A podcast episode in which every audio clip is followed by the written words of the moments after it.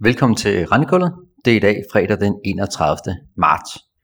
I den her uge, der har markederne stille og roligt faldet lidt mere til ro. Det er generelt også vores forventning, at vi kommer til at se sådan en lidt gradvis normalisering til, hvordan verden så lidt ud før den her bankkrise virkelig begyndte at komme i fokus.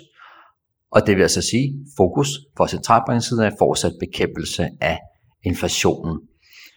Så mens der har været lidt mere stille og roligt her, jamen så kunne man jo også kigge på, jamen, hvilke trades kunne egentlig være interessante i sådan en form for normaliseringsproces. Og i den her uge, der har vi sådan set også skrevet lidt omkring de her 30-årige 5%, som vi synes, der ser en lille smule billig ud mod lavkupongerne. Så jeg tænkte faktisk lige at starte med at gå nogle forskellige detaljer igennem omkring de her 30-årige 5%. Hvis vi lige kigger på konverterbar sådan helt generelt prisning, og kigger på on the ones, jamen så synes jeg egentlig stadigvæk, at de ser sådan lidt billige ud i øh, US-termer i forhold til sådan fundamentale faktorer.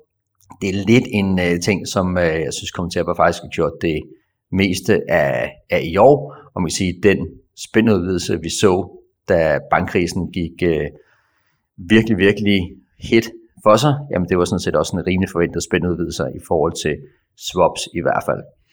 Men altså, de her 5% kunne faktisk være en, en fornuftig nok øh, normaliseringstrade i mine øjne, specielt i forhold til en uh, outright investor, fordi hvis vi ser mere normalisering, jamen så forventninger, at vi kommer til at se lidt rentestigninger, og måske øh, nogle spænd indsnævringer, som, øh, som også godt kunne være muligt. Så i vores Weekly Markets i den her uge, som nævnt, jamen så kaster vi en masse krudt på, øh, på de her 30-årige 5%'er. Og jeg vil bare lige nævne nogle af de vinkler, fordi jeg synes, der er lidt flere forskellige interessante vinkler i øh, de her 5%'er. En ting, man også kunne dykke ned og kigge i, fordi vi har jo haft ret stor rentevolatilitet, men det er jo sådan set at kigge på, hvad skal prisen være for negativ komplicitet? Fordi der er jo bestemt negativ komplicitet, de her 30-årige 5%. Så øh, tanken omkring stor rentevolatilitet skal give øget præmie for negativ kompleksitet, er jo i princippet en øh, ganske fair pointe. Det vi har set på det sidste, det er sådan set mere, at vi bare har set betydelige rentestigninger og betydelige rentefald nærmest dag til dag. Og samlet set, så er man gået et skridt frem og et skridt tilbage, og ligger mere eller mindre nogenlunde samme sted her den seneste periode.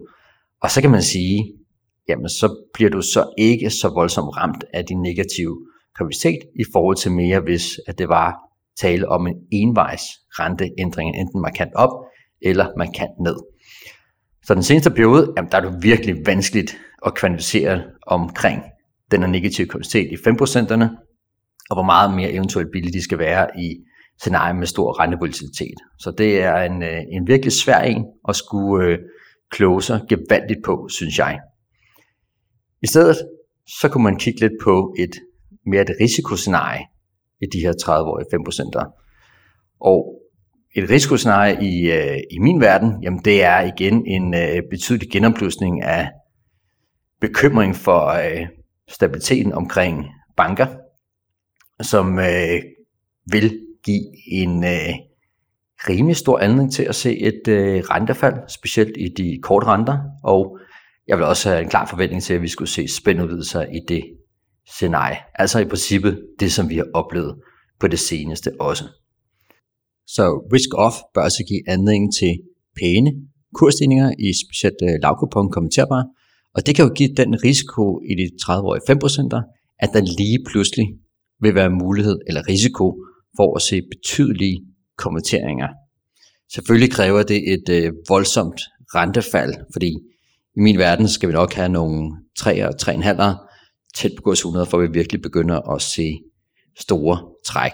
Men det er ligesom det der risikoen, når vi nu lige skal kigge på en risiko i de her 30-årige 5%. Så det giver jo mening, at man kigger på, jamen, hvad for nogle prepayment-forventninger i de her forskellige rente-ned-scenarier kunne man forestille sig. Så skal man lige finde regnemaskinen frem, og så prøve at give et bud på, jamen, hvor meget i hvor høj kurs kan de her 5% forventes at stige i et scenarie, hvor renterne falder kraftigt med høje træk i 30-årige 5%'erne som resultat. der skal man selvfølgelig også lige have et godt bud på, jamen hvad skal pick være til de korte flexer.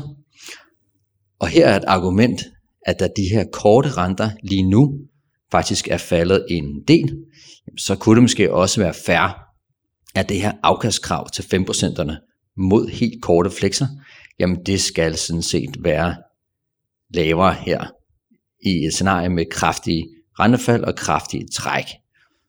Og når man laver den antagelse, at afkastkravet generelt skal være lavere af de her 5% i trækscenarie, jamen så får du faktisk også mulighed for at få en lidt højere kurs potentiale i de her 30-årige 5%. Så det er selvfølgelig en lille interessant vinkel, og som også igen lige understreger, at kurspotentialet i 5%'erne og 6%'erne for den sags skyld, og eventuelt 4%'erne, hvis rentefaldet skulle være så massivt, jamen det er også afhængig af, hvad hændingen på rentekurven den er, og hvor høje de korte renter de i princippet er. Så kan det være, når man har lavet den øvelse, jamen så har man faktisk et meget godt bud på, jamen, hvor meget kan kurserne stige i bestemte rentescenarier, og dermed også, hvad for en varighed kan vi egentlig forestille os, der kunne være i de her 30 år 5%, hvis vi ser kraftige rentefald. Og pt. i vores model, der har vi en varighed på cirka 4,5 i 5,53. Husk på, de her modelvejheder, de afspejler både effekten af rentefald og rentestigning i de her estimater, så det vi kan se, det er, at hvis nu vi kommer til scenarie med kraftige prepayments i 5%'erne, det skal være drevet af for eksempel 3,5, 53 i kurs 99. Det vil cirka kræve et rentefald på 80 basepunkter. Og hvis vi siger så, at nå, der ved vi, at 5% kan stige op til en given kurs omkring 102,67 stykker kunne være fair, jamen så får vi faktisk en varighed på cirka 3,7. Så i det lys, så virker modellens bud der på omkring 4,5 sådan forholdsvis fornuftigt. Og det er jo selvfølgelig interessant, fordi som investor man er interesseret i, at hvis man køber de her 30-årige 5% til cirka varighed 4,5, er det sådan set også det, man kan få, hvis det er, at de renterne de begynder at falde.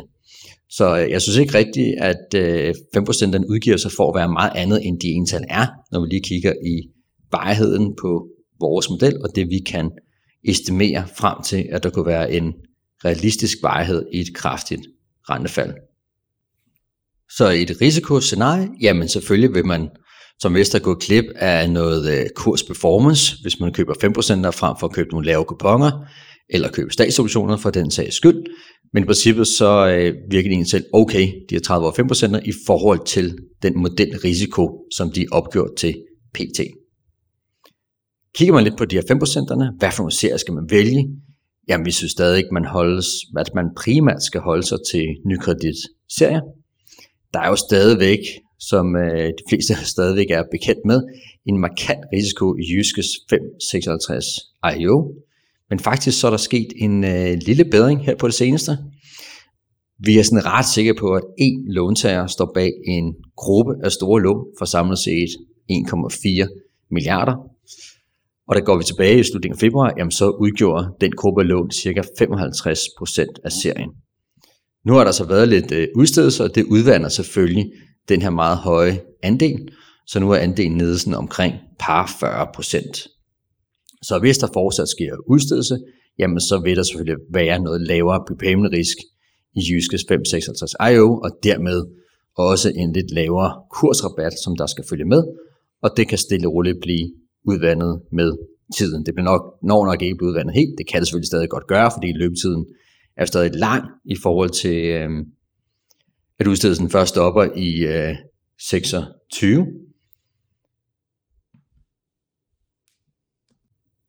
Så der kan altså ske lidt forbedringer stille og roligt. Så øh, når vi sidder og kigger på den her hale af debitorfordelingerne, som jeg også har været inde på i den her podcast, virkelig er super, super relevant, specielt hvis vi skal se rentefald, for at give et godt bud på, hvad problemrisken egentlig er, jamen så benytter vi jo stadig vores egne estimat, estimater, baseret på alle de lånebetalinger, der sker mellem institut og låntager. Men der er faktisk lidt øh, forbedringer i udsigt. I hvert fald virker det til, at øh, senere på året, måske i oktober, jamen der kunne de her nye debitorgrupper begynde at blive øh, offentliggjort. Og de her nye debitorgrupper har jo faktisk været et, øh, en samtale i øh, en snart en lidt længere årrække. Jeg kan i hvert fald huske, at vi begyndte at snakke omkring opdatering af de her debitorgrupper fordelt på lånestørrelser tilbage for en øh, to og et halvt, tre år siden. Fordi ønsket er jo nemlig at se hanen af, hvor store lån, der ligger i de forskellige serier. Og indtil videre, jamen så er den største gruppe, den hedder så bare plus 3 millioner. Der bliver man ikke voldsomt meget klogere på, om det er lån, der er på 4 millioner, 3 millioner, eller på 200 eller 300 millioner. Så mere værdi er der bestemt i at få noget mere information på, hvordan den er hale, den ental ser ud.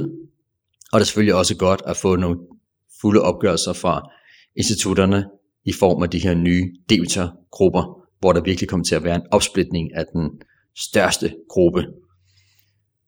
Så det bliver interessant at se. Vi vil dog stadigvæk bruge en noget krudt på at kigge på de her enkelte lånebetalinger, fordi der stadigvæk er ekstra information, som virkelig er brugbart.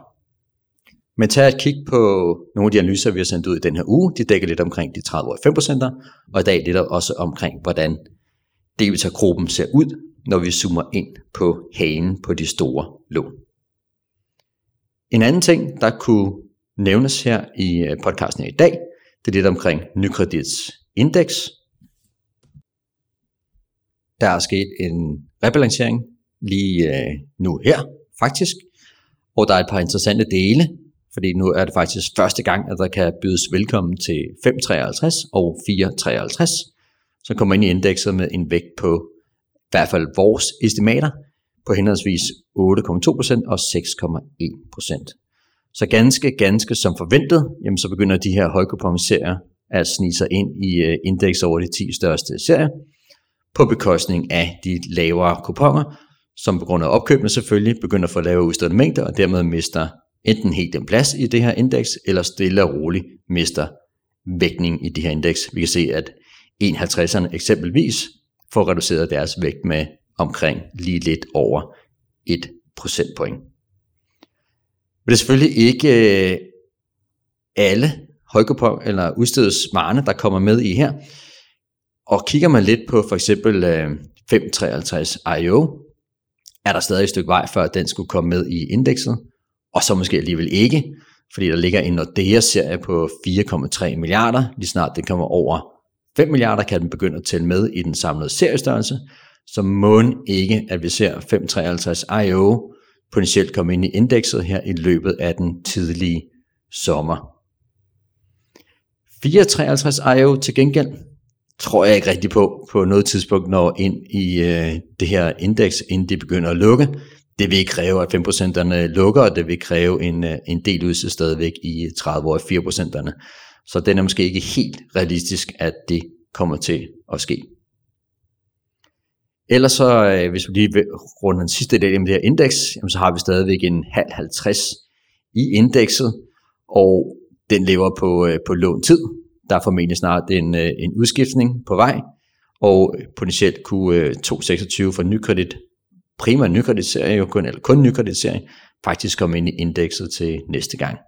Så der er selvfølgelig lidt øh, småjusteringer, der sker i, øh, og lidt mere end da, i det her nykreditindeks, som jo bliver fuldt af primært danske investorer, men der er også udlandske investorer, som følger forskellige afarter af det her indeks. Det var lige lidt en opdatering på et par mikroemner, som jeg stadig synes, der er interessante. Næste uge byder på noget øh, påskeferie, så der er ikke nogen øh, podcast øh, i næste uge. Men ellers så vender vi stærkt tilbage igen i ugen efter. Og må ikke, det vil være tid til at også begynde at kigge lidt mere på floaterne, hvor maj-auktionerne sådan set nærmer sig stille og roligt. Tak fordi du lyttede med, og god påskeferie.